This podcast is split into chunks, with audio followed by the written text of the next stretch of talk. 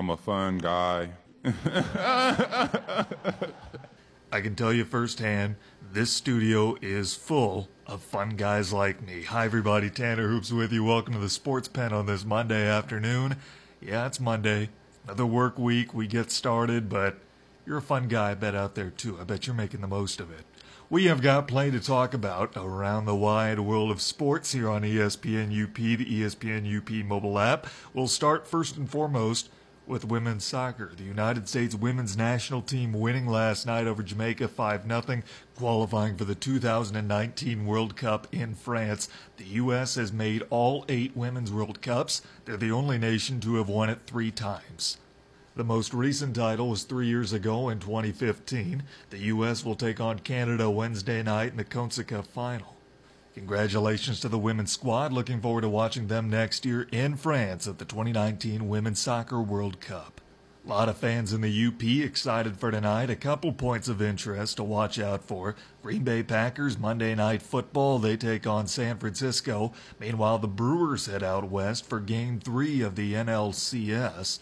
A reminder that we will have coverage of all remaining Brewer postseason games right here on ESPN UP, the ESPN UP mobile app. Be sure to tune in as the Brew Crew extends their run into October, looking for a pivotal Game 3 win tonight. Whoever wins can take that 2 1 series lead. The Dodgers earn the split in Milwaukee. They get home field advantage for this best of seven series. As the Brewer bullpen, which has been their strength throughout the season, faltered in the first two games of the NLCS. The Dodgers able to take advantage. For the Brewers, a team that relies so heavily on the back end of that bullpen, guys like Hader and Jeffress and Knebel, you've got to get the best out of those guys, and this is the time of the year where you need them to be your best. The Dodgers offense, you knew how good it is. The Brewers have a great offense too.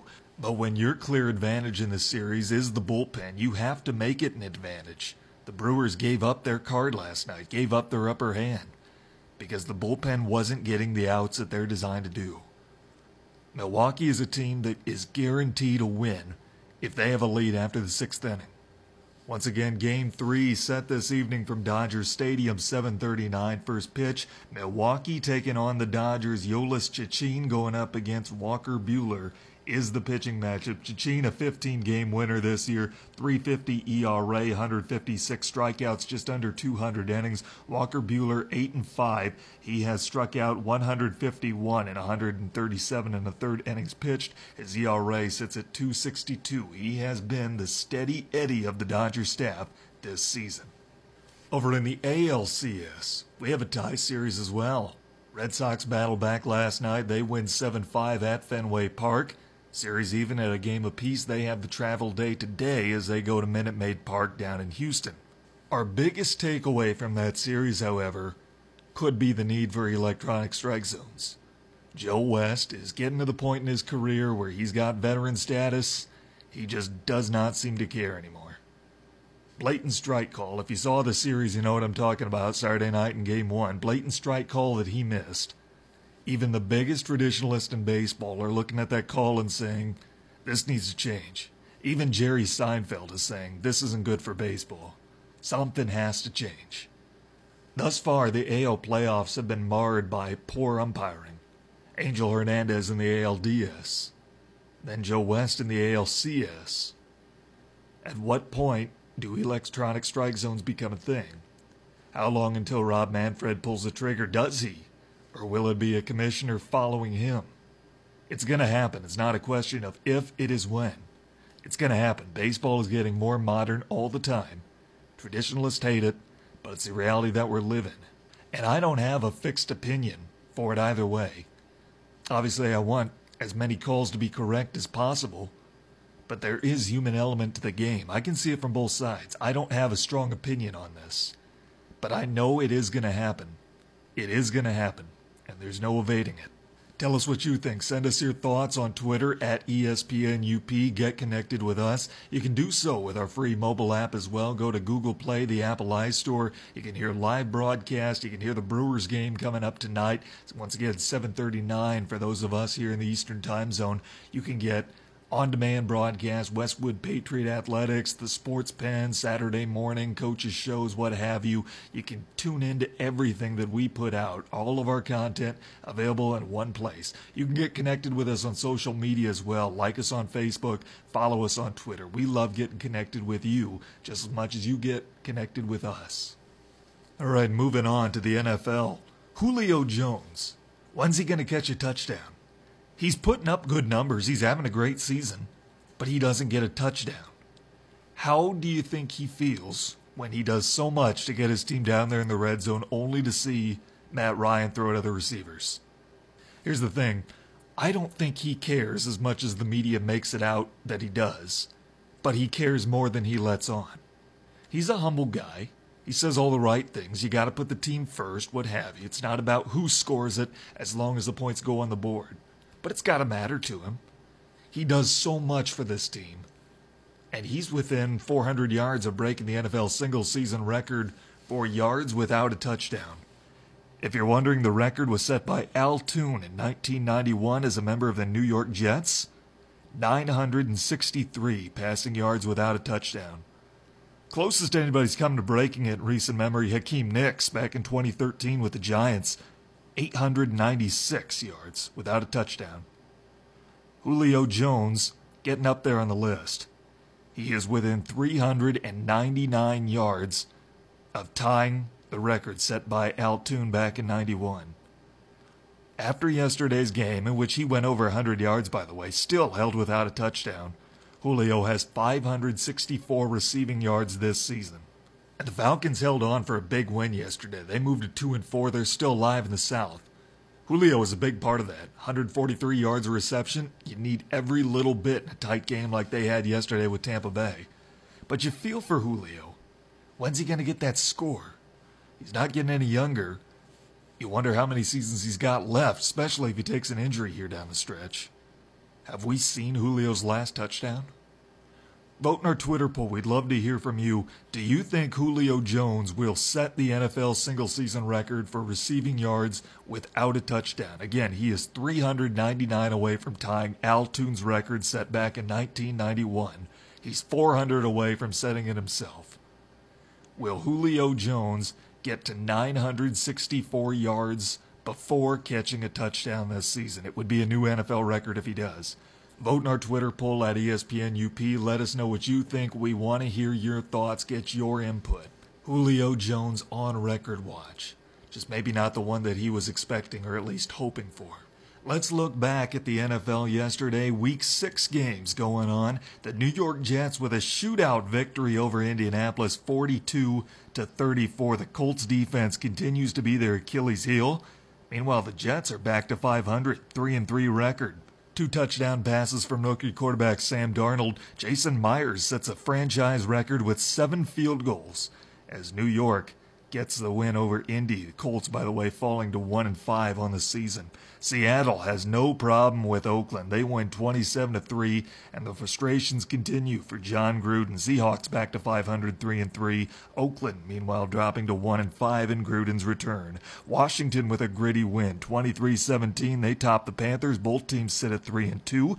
Atlanta, as mentioned, close win over Tampa Bay, 34-29. Falcons are 2 and 4. Tampa Bay falls to 2 and 3. Pittsburgh with a last-second win over Cincinnati. Steelers are now 3-2 and 1 after the 28-21 victory. Cincinnati falling to 4 and 2. They still lead the AFC North Division, but Antonio Brown's late touchdown pass is what was enough to get the Steelers over the top. The LA Chargers with a 38-14 win over Cleveland. Chargers are 4 and 2. Cleveland is now 2-3 and 1. Cleveland just had no shot from the beginning in this game. The Chargers came out, they looked good. They blew the doors off the place and had a proficient offense working early. Minnesota with a 10-point victory at home, 27 to 17 over Arizona. The Vikings are 3-2 and 1. Arizona meanwhile drops to 1 and 5. An overtime contest on South Beach, Miami taking down the Chicago Bears 31-28. Dolphins are 4 and 2. They bounce back after two devastating losses in which their defense did not play well. Chicago meanwhile drops to 3 and 2. They still hold the top spot in the NFC North. That game, by the way, set history in itself. This is the first NFL season in history in which the first six weeks of the season have all featured at least one overtime game. Miami had a chance to win it with a touchdown on the goal line. It was fumbled away by Kenyon Drake. Chicago brings it down, misses a long field goal, and Miami comes back the other way. They don't miss it. As time expires, they beat the buzzer and they beat Chicago. Houston with a 20 to 13 win over Buffalo, a game-winning interception return for a touchdown. Johnathan Joseph picks off Nathan Peterman, brings it back 28 yards for 6, and that's enough to win the ball game for Houston. They're three and three. Buffalo, meanwhile, drops to two and four on the year. The Rams survive a tight game with Denver, 23 to 20, maybe a little closer than a lot of people expected. Todd Gurley a big day, 208 yards rushing, as the Rams remain unbeaten at six and zero. Oh. The Broncos fall to two and four. Dallas absolutely rolls Jacksonville yesterday. The Cowboys are three and three. Jacksonville falling to three and three. The Jags' dominant defense hasn't looked so dominant here in the last couple of games. Dallas, a big win yesterday. Baltimore with a shutout victory at Tennessee yesterday. The Ravens are 4 and 2. Titans fall back to 500 at 3 and 3. 21 nothing the Ravens win. They pile up a team record 11 sacks of Marcus Mariota. He completed only 10 passes.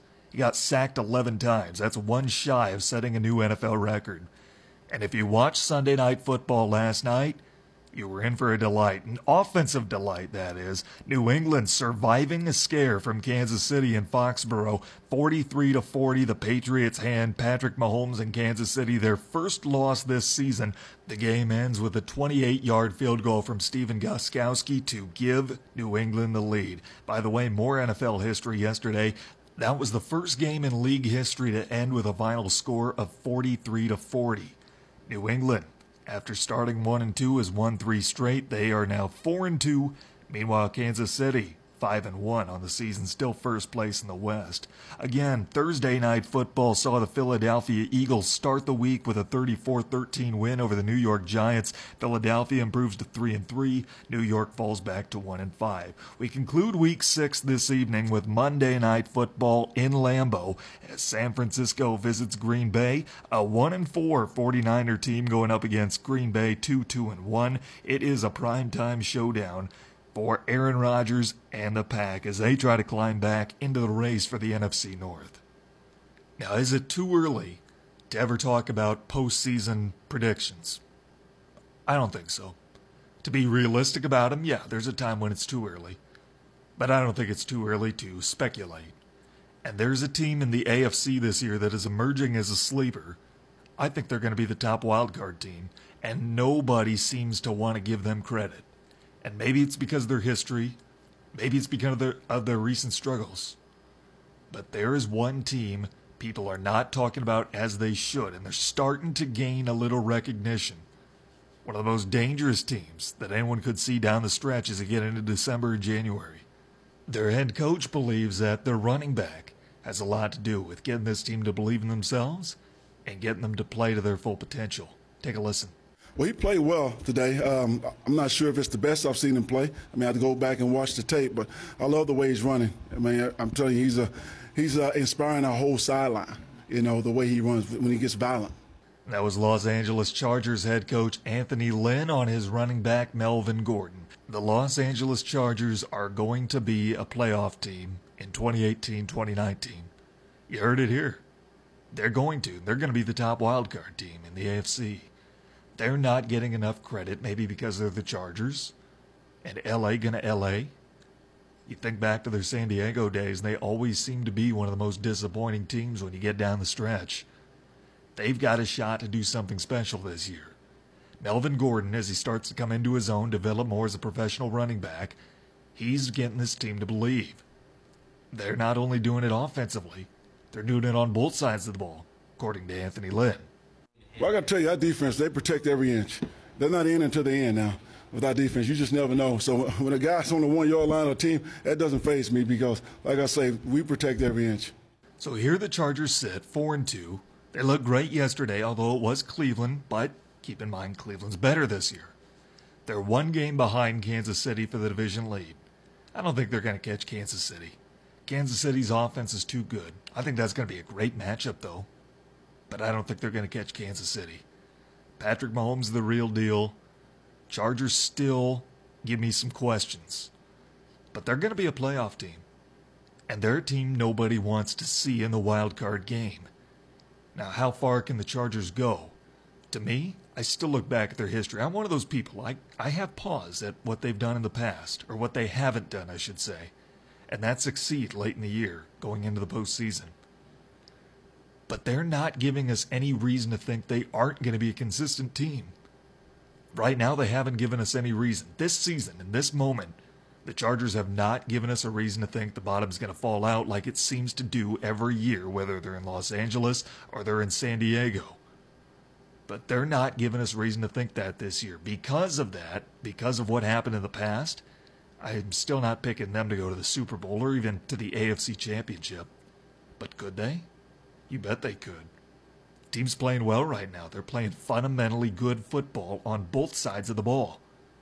They're giving us reason to think this is going to be a consistent theme for them. And the AFC, traditional powers, think about them this year. Steelers are down. Bengals are leading the AFC North. New England has looked shaky. They've been much better here as of late, especially offensively. Jacksonville has been awful the last couple of weeks. That defense is their calling card, and when that's not working for them, nothing's working for them. So why couldn't the Chargers be a dangerous playoff team? I'm in on this team. Am I in on them making Super Bowl 53? No, not yet. It's possible. That's right, Chargers in the Super Bowl. It is possible. They've been playing good football this year. They're not giving us reason to think that's going to stop. The only reason we think it's going to stop is because the lack of success this franchise has had in the past. But Anthony Lynn is a young coach. He's got a bright future in this league, just his second year with LA. He is going through a culture change in LA right now, not just with the Chargers, the Rams as well. Only undefeated team left in the NFL. Anthony Lynn, Philip Rivers' veteran presence, and Melvin Gordon's leadership are changing the culture of the Los Angeles Chargers. And they're going from a bottom feeder, even in their own division, to a team that can seriously contend come January in the NFL postseason. We've got more on that, plus much more throughout the sports spectrum coming up throughout the day. This is the Sports Pen on ESPN UP and the ESPN UP mobile app. Check out the UP's live and local sports talk show, The Sports Pen, weekday afternoons at 4 on ESPN UP and on the ESPN UP app. Welcome back to the Sports Pen on ESPN UP. Don't forget Pigskin Payday is back. Pick the winner of each week's game to win. Play all season long for the $100,000 grand prize, only available at Ojibwa Casino in Baraga and Marquette. Tanner Hoops with you on this Monday afternoon. We've got football coming up this evening from Lambeau Field. Just about three hours to the south of us, the Packers will be welcoming the San Francisco 49ers. Monday night battle as A Raj and the Pack look to get back into the thick of things in the NFC North, which has turned out to be surprisingly competitive this season. Now, the NFC North teams got help yesterday with a Bears loss. Vikings won. Lions had the week off. So Green Bay wants to keep pace with Minnesota and wants to gain ground on Chicago. They're coming off a 31 23 loss to Detroit last week. How will Mason Crosby respond tonight? He's back in his home environment. Packers with a win can get over 500 on the season. San Fran has not had a good year. They're 1 and 4. They're down a quarterback with Jimmy Garoppolo tearing his ACL. What kind of game does Aaron Rodgers need to have? It always seems to be that the pressure's put on Rodgers, no matter what. Pressure's put on him. Why do you think that is? Not only is he the best player on the team, he's in a system that seems to go against what he wants to do. It challenges him as a quarterback in a way that's not healthy for a QB's development. Mike McCarthy's system is not a good fit with Aaron Rodgers. Maybe not for Green Bay as a whole. But he, it's all on him to run that offense. The offensive line, when they're healthy, they're okay.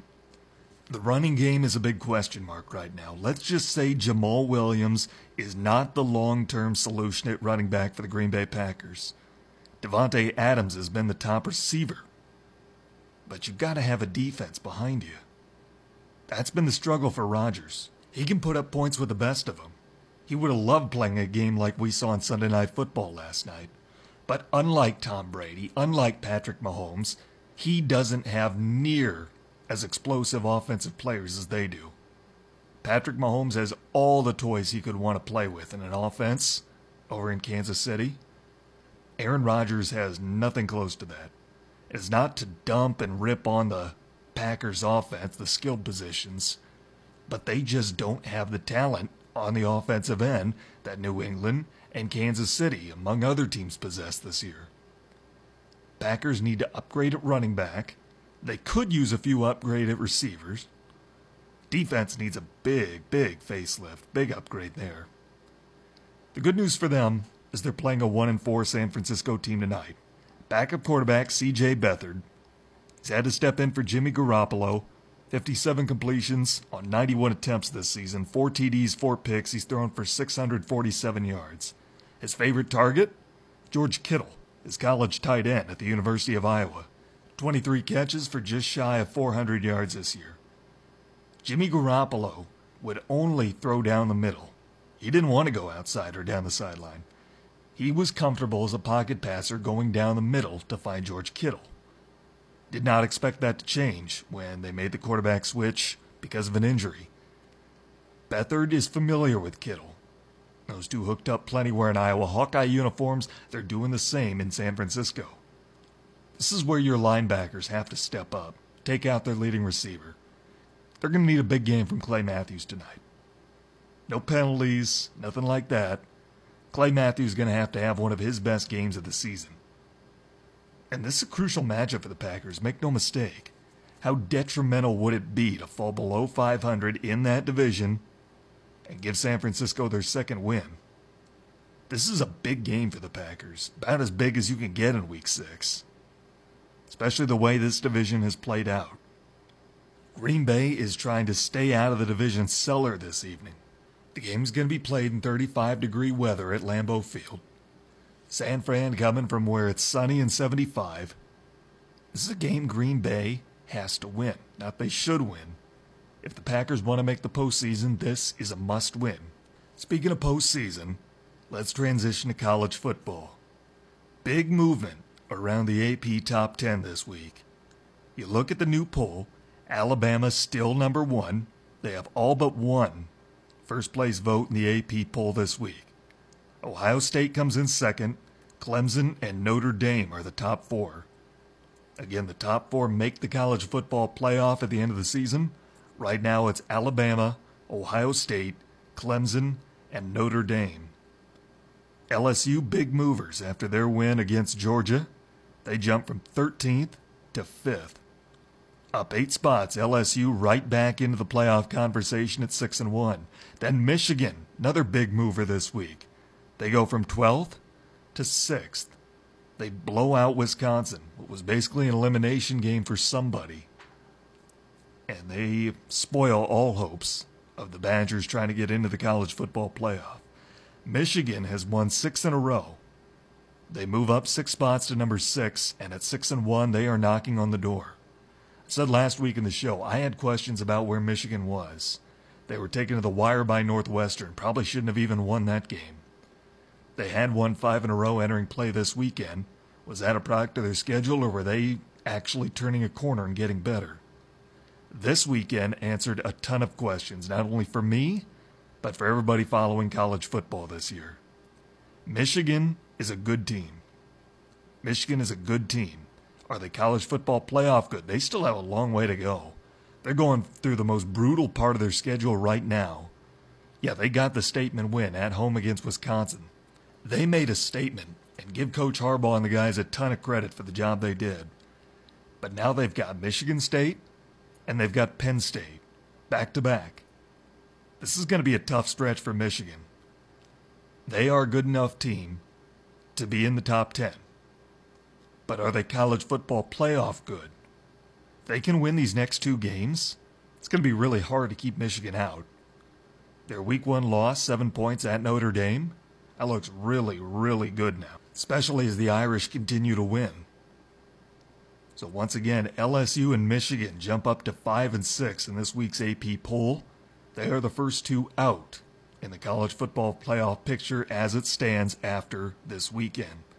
You have Texas moving up two spots to number seven, Georgia falling from number 2 to number 8 with their loss in Baton Rouge.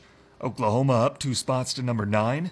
And Central Florida holds at number 10. So that is the top 10 in this week's AP poll. Alabama, Ohio State, Clemson, Notre Dame, the top four. LSU, Michigan, 5 and 6. Then 7 through 10, Texas, Georgia, Oklahoma, and Central Florida. You have the University of Florida, up three spots to number 11. They survive a scare in Nashville this weekend as they take care of Vanderbilt. Oregon, big movers. They jump up to number 12. West Virginia, losing in Ames this weekend. Iowa State, their first loss, they dropped seven spots number 13. Kentucky up four spots. They're 14th. And Washington, after a game that they very well could have won at the end of regulation, save for a missed field goal, then lose in overtime, they drop eight spots to number 15 in this week's ranking. North Carolina State still undefeated. They're 5 and 0. They're up 4 spots to number 16. Texas A&M, Penn State, 17 and 18. Penn State falling this weekend from the top 10. Iowa re-entering the top 20. They're ranked again this week, unranked last week, as they move in to number 19 in this week's poll at 5 and 1. And then Cincinnati at 6 and 0. They move up 5 spots number 20.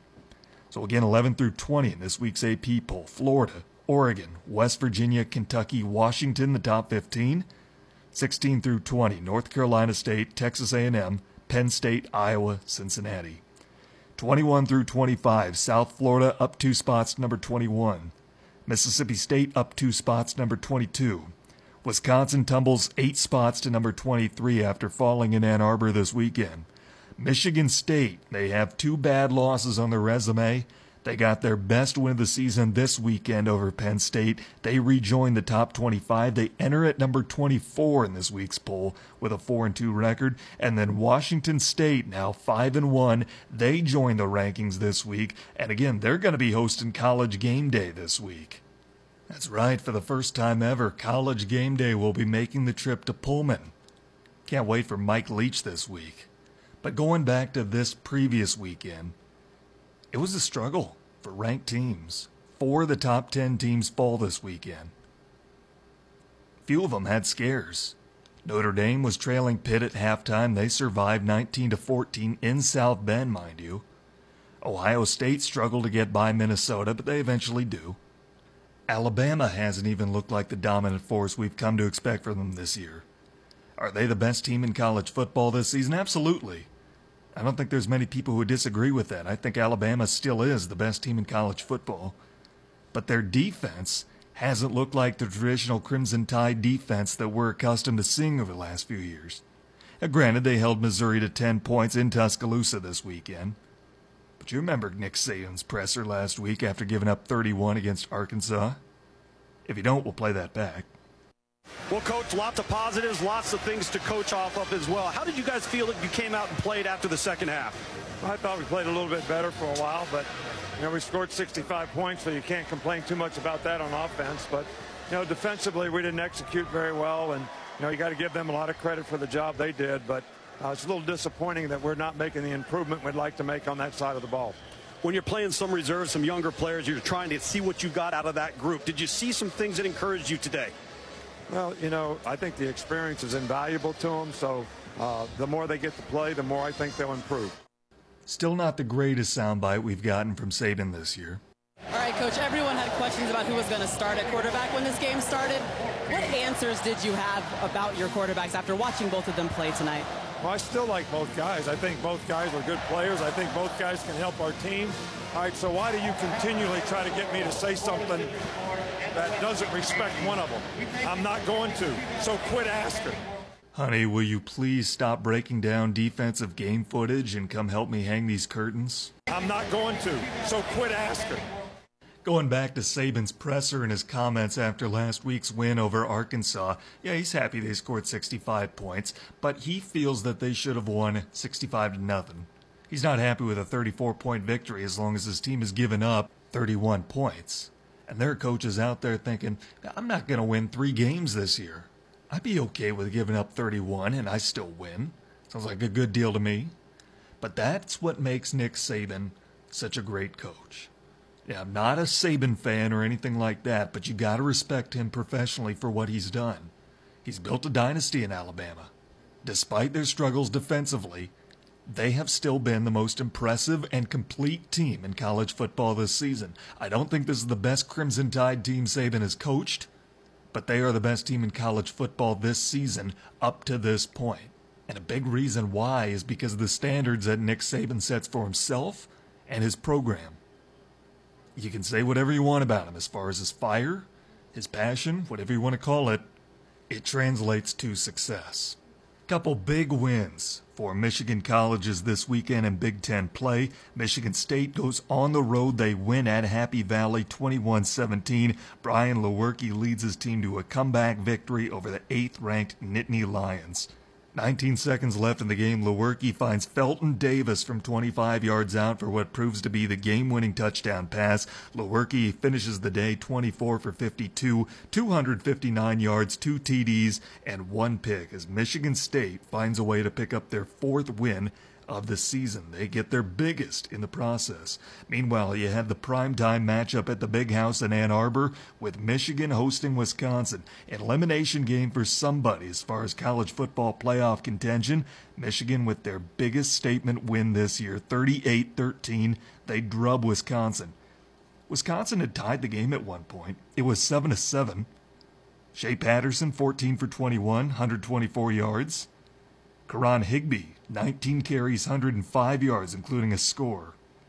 Donovan Peoples Jones, three catches, 30 yards. He was a leader in that category. None of those numbers stand out terribly much, but those were the leaders in passing, rushing, and receiving. And nonetheless, Michigan got it done because of a balanced offensive effort.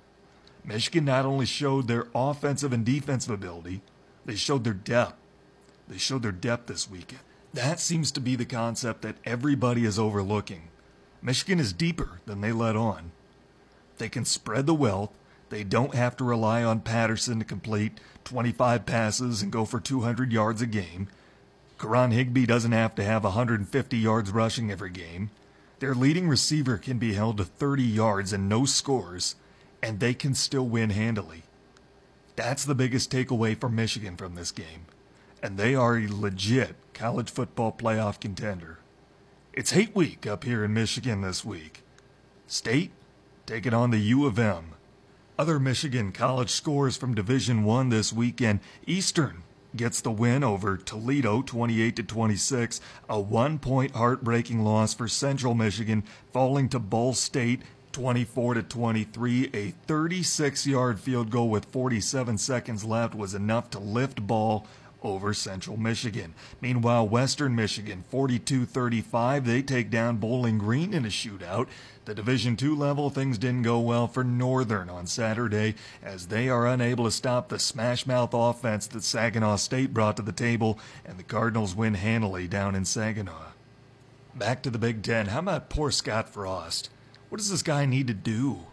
The Cornhuskers are 0 6 for the first time in school history let's face it, they blew that game in Chicago on Saturday. They blew it against Northwestern. The Huskers had a seven point lead with just over a minute to go. They had Northwestern pinned at their own one with no timeouts, having to drive the length of the field. They do it, tie the game up with 12 seconds left. At that point, Northwestern had a 7% chance of winning, according to the odds makers. They drive 99 yards with no timeouts and they score, send the game to overtime. Nebraska throws an interception on their first possession in overtime. Northwestern lines up for a field goal. Boom. Game's over. Nebraska's 0 6. Now, Scott Frost is not on the hot seat, despite what you might read in USA Today. Scott Frost didn't go anywhere this season. Keep in mind, he was signed to a lengthy contract, but beyond that, Nebraska looks at him and what he did for the school as a player back in the 90s and what he did at Central Florida. Keep in mind, Central Florida two years ago was 0 12. Scott Frost's first season there. The next year, 13 0 last season. That's what brought him up to Nebraska, back to his alma mater. Scott Frost knows a thing or two about turning a winless program into an undefeated program. He's done it He did it last year. That's what Nebraska is hoping for. Now, I know he did it with UCF at the mid major level. Nebraska's a Power 5 team with high expectations and an impatient fan base. But they have the respect for Scott Frost and what he's done, not only at Nebraska as a player, but at UCF as a head coach. And they're going to wait this thing out. Scott Frost is not leaving before the end of this season. I don't think he'll leave before the end of next season. He could go 0 and 24 in his first two years there, then he might be out the door. But he'll get a finish those two years. He could go 0 and 24 and he will finish his first two years at Nebraska. Now, there's not a lot of Nebraska sympathizers up here. I'm not one. But you gotta feel for Scott Frost. He just seems like a good guy. Seems like one of the good guys in football. And it's unfortunate where he's in a situation coming back to his alma mater and just not having success, especially with the expectations that were put upon him. We have got more coming up throughout the sports pen. Keep it tuned right here at ESPN UP and the ESPN UP mobile app.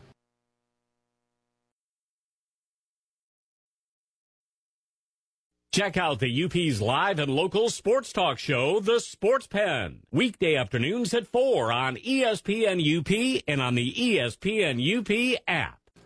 Welcome back to the Sports Pen on ESPN UP. Don't forget Pigskin Payday is back. Pick the winner of each week's game to win. Play all season long for the $100,000 grand prize only at Ojibwa Casino in Baraga and Marquette.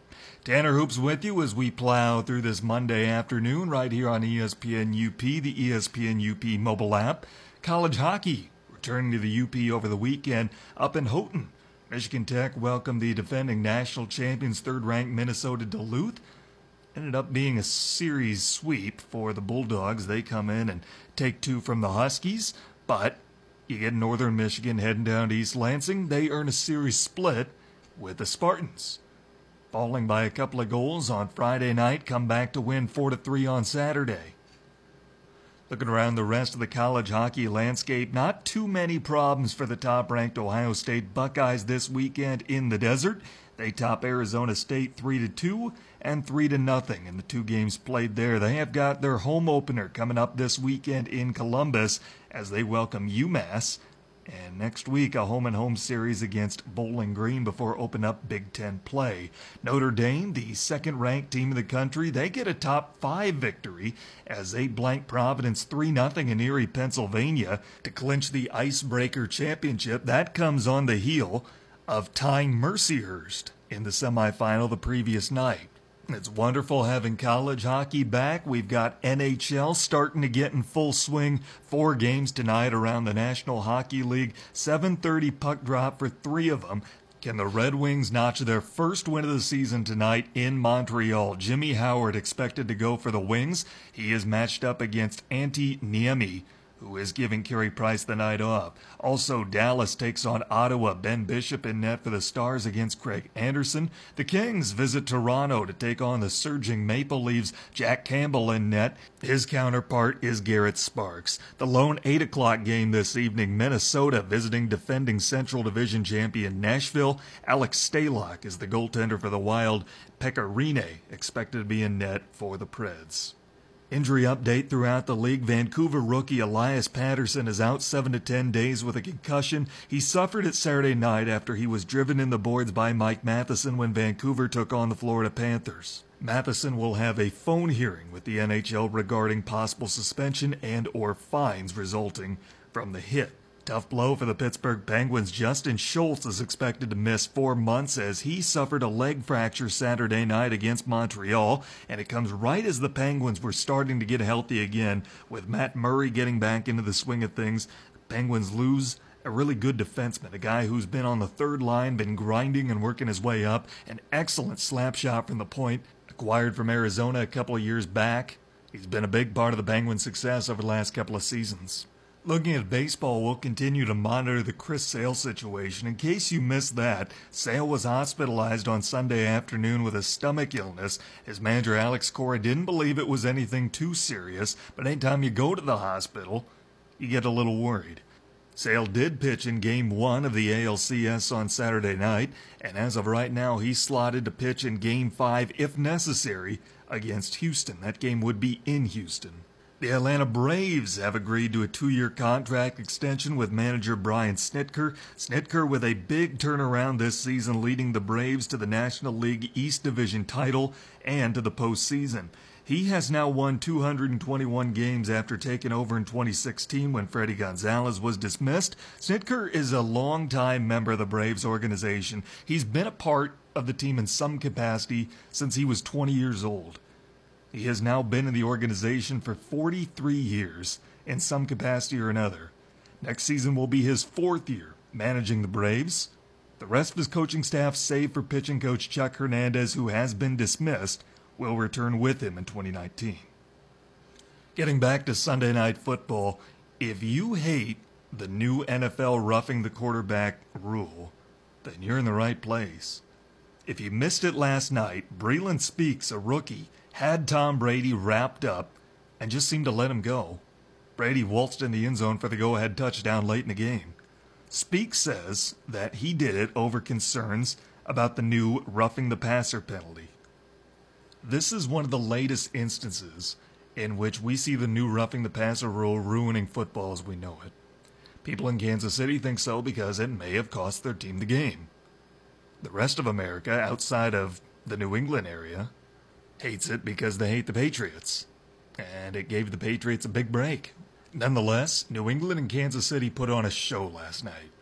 And they are giving us every reason to think that they are the two best teams in the AFC this year. I won't say complete teams. Kansas City's defense is getting better, but it's not where they need it to be. You can't bank on scoring 40 points every week puts way too much pressure on your offense and a 23 year old that you have as a quarterback. But as we get deeper into the season, the Chiefs are starting to get more healthy and they're starting to get some of those playmakers back on defense. Could we be seeing New England and Kansas City again in the postseason? Certainly hope so. So does Kansas City tight end Travis Kelce. You know what? We just uh, we just go out and play whoever we're dealt. You know, hopefully uh, we, we finish the season strong, find ourselves in the um, in the race there at, in, at the end for the playoffs, and uh, and um, you know whoever we're dealt with, we're dealt with. But uh, without looking too far uh, in advance, I mean, it's it'd be nice to see these guys. Yeah. Again, there needs to be improvement on the defensive side of the ball for the Chiefs if they want to have any shot at being a Super Bowl contender this year. Right now, they can score with the best of them. But they showed last night you've got to have some defense no matter what your offense can do. 40 points against the Patriots, that should be enough to win. And it almost was. And this Chiefs defense is going to get better and better, and they're probably going to win the AFC West. But will they be healthy at the right time? And the right time is January. Chiefs will be a playoff team. They're too talented not to be. But how are they going to fare with the defense they have right now in a one game situation. You go into an elimination setting, they haven't been good in those in recent years. Look what happened last year. Had a 21 to 3 lead against Tennessee, who was not a good team. They're maybe the worst playoff team in this century to get in. And they blow a lead to them. Kansas City has got to be better on defense if they want to be a serious contender for the AFC Championship and the Super Bowl. Speaking of defenses that need to step it up, Jacksonville yesterday losing 40 to 7 against the Cowboys. That used to be their calling card. Strong defense. Smash mouth. We're not letting you in. This is our end zone. Jalen Ramsey, he was pretty quiet afterwards. He's been humbled. Jacksonville falls to 3 and 1. Two straight games where the defense has just not looked good. They've given up 70 points in the last two games. Kansas City and Dallas. Now, I know Kansas City is rolling on offense, but Dallas certainly haven't been, especially after a crushing Sunday night football loss last week in Houston. A lot of people were speculating over Jason Garrett, what he needs to do to be a better fit in Dallas. Jason Garrett handled it the right way and responded beautifully last night. You know why? Because he quit being a conservative play caller yesterday. Jason Garrett decided to let Dak Prescott have complete control of the offense. He knows he has an athlete out there. Jason Garrett was trying to make Dak Prescott into a system quarterback that he wasn't instead of letting him be a mobile playmaker that made him so successful at Mississippi State. And Dak responded. He took the training wheels off Dak Prescott. He let him do his thing and be an NFL quarterback. And Dak responded. He put up 40 points. That to me is who the Cowboys need to be. They need to quit with the conservative play calling. Jason Garrett realizes that. Jerry Jones probably realizes that, but if he hasn't gotten rid of Jason Garrett by now, he's not going to. He's not going to make the move. Jason Garrett has to be the one to change. He has to start coaching to the standard that cowboy football wants, and that doesn't just mean wins. But that means taking chances with what you have, investing in your offensive line that you've put in so much money to get. You've got to use your weapons on offense when you have them. And Dak Prescott's agility, his mobility, that's a big part of it. And yesterday, we saw him turn loose. Jason Garrett turned his quarterback loose, and it responds in a 33 point blowout victory for the Dallas Cowboys. We have one more timeout to take. We'll take it now. We'll come back and we'll chat a little more on the Sports Pen. This is ESPN UP and the ESPN UP mobile app. Check out the UP's live and local sports talk show, The Sports Pen. Weekday afternoons at 4 on ESPN UP and on the ESPN UP app. Welcome back to the Sports Pen on ESPN UP. Don't forget Pigskin Payday is back. Pick the winner of each week's game to win. Play all season long for the $100,000 grand prize. Available at Ojibwa Casino in Baraga and Marquette. Speaking of $100,000, that is how much the SEC has fined LSU for rushing the field after the Tigers beat Georgia in Baton Rouge on Saturday. I don't like that. I mean, come on, it's a big win. Saturdays down south are all about the excitement and energy that the SEC football atmosphere is supposed to bring, and then they fine them for it, for celebrating. You just knocked off the second ranked team in the country. You yourself are right back in the college football playoff race. I don't like that out of the SEC. To me, it's diminishing their own product and what they're trying to do, the excitement they're trying to build. So LSU fined $100,000 by the SEC for rushing the field after knocking off Georgia Saturday in Baton Rouge. How about this? A bizarre story out of LA. The Angels are looking for the heir to Mike Scioscia's throne. They're doing so by giving each managerial candidate a two hour written test. That's right, if you're applying for the Angels managerial job, you need to be prepared to take a two hour written test. The Angels say the test designed to show the candidate's ability to manage in game situations and their use of analytics. Seems bizarre to me. You have Mike Trout, you've got Cole Calhoun, a healthy Garrett Richards, hopefully. Shohei Ohtani can be in the batting lineup. You don't need a two hour test. Got plenty of those weapons to work with. The Angels just need fresh blood right now. Mike Scioscia was there 19 years, but they weren't making the postseason. Despite all the talent they had, things weren't going the way they wanted to. They made the right decision, went a different direction. I don't know who initiated it between Scioscia or the Angels front office, but either way, the move was made. It was the right move. They need somebody in there who's going to work with the talent they have. So I get you want to get the best guy possible. You want to get it right. You don't know how much longer you're going to have Mike Trout in LA, especially if you don't make the playoffs. And you don't know how much longer the fans are going to give you a chance. They're not okay with 500 seasons anymore. They want somebody who's going to win now, so they're taking the best approach they feel to do so. And they feel that's a two hour written test. To me, that's a deterrent. I don't think that makes it an attractive job. To me, I have a lot of hesitancy anyway if I'm applying for the Angels managerial job. You're going to be under a ton of scrutiny. The leash won't be nearly as long as it was for Mike Scioscia. You're going to be expected to win within a year or two. And by win, that means 85 plus games and a postseason berth. You have to with that roster. Otherwise, they're going to keep cycling through managers until somebody gets them to the postseason. What's Usain Bolt doing these days? Well, he retired from professional sprinting, and now he's playing soccer. He scored his first career goal for the Central Coast Mariners of the Australian League last week.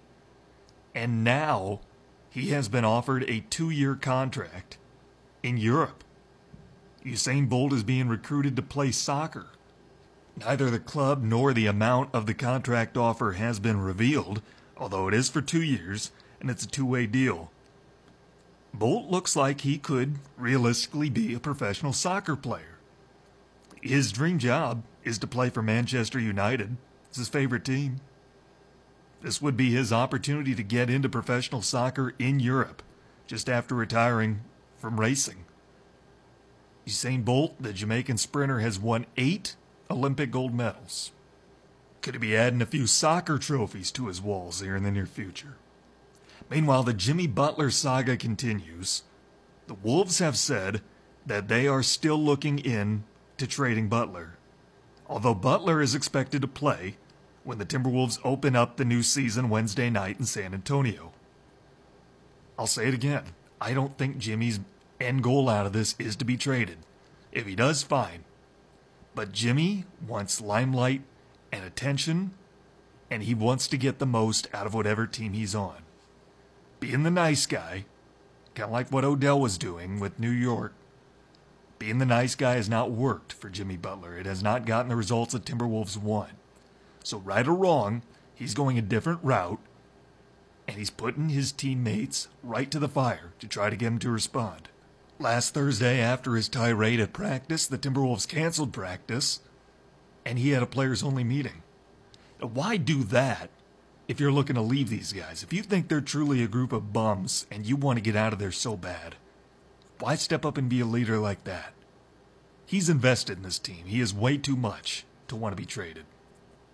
On the other hand, he could be taking a page from LeBron's playbook. He could be wanting to go to Miami so badly because, like LeBron, he knows he's not going to win a title this year. Golden State's going to do it. And if not Golden State, somebody like Boston, Houston, Philadelphia, Toronto, someone like that. He knows Minnesota's not going to be hoisting the NBA championship trophy this June.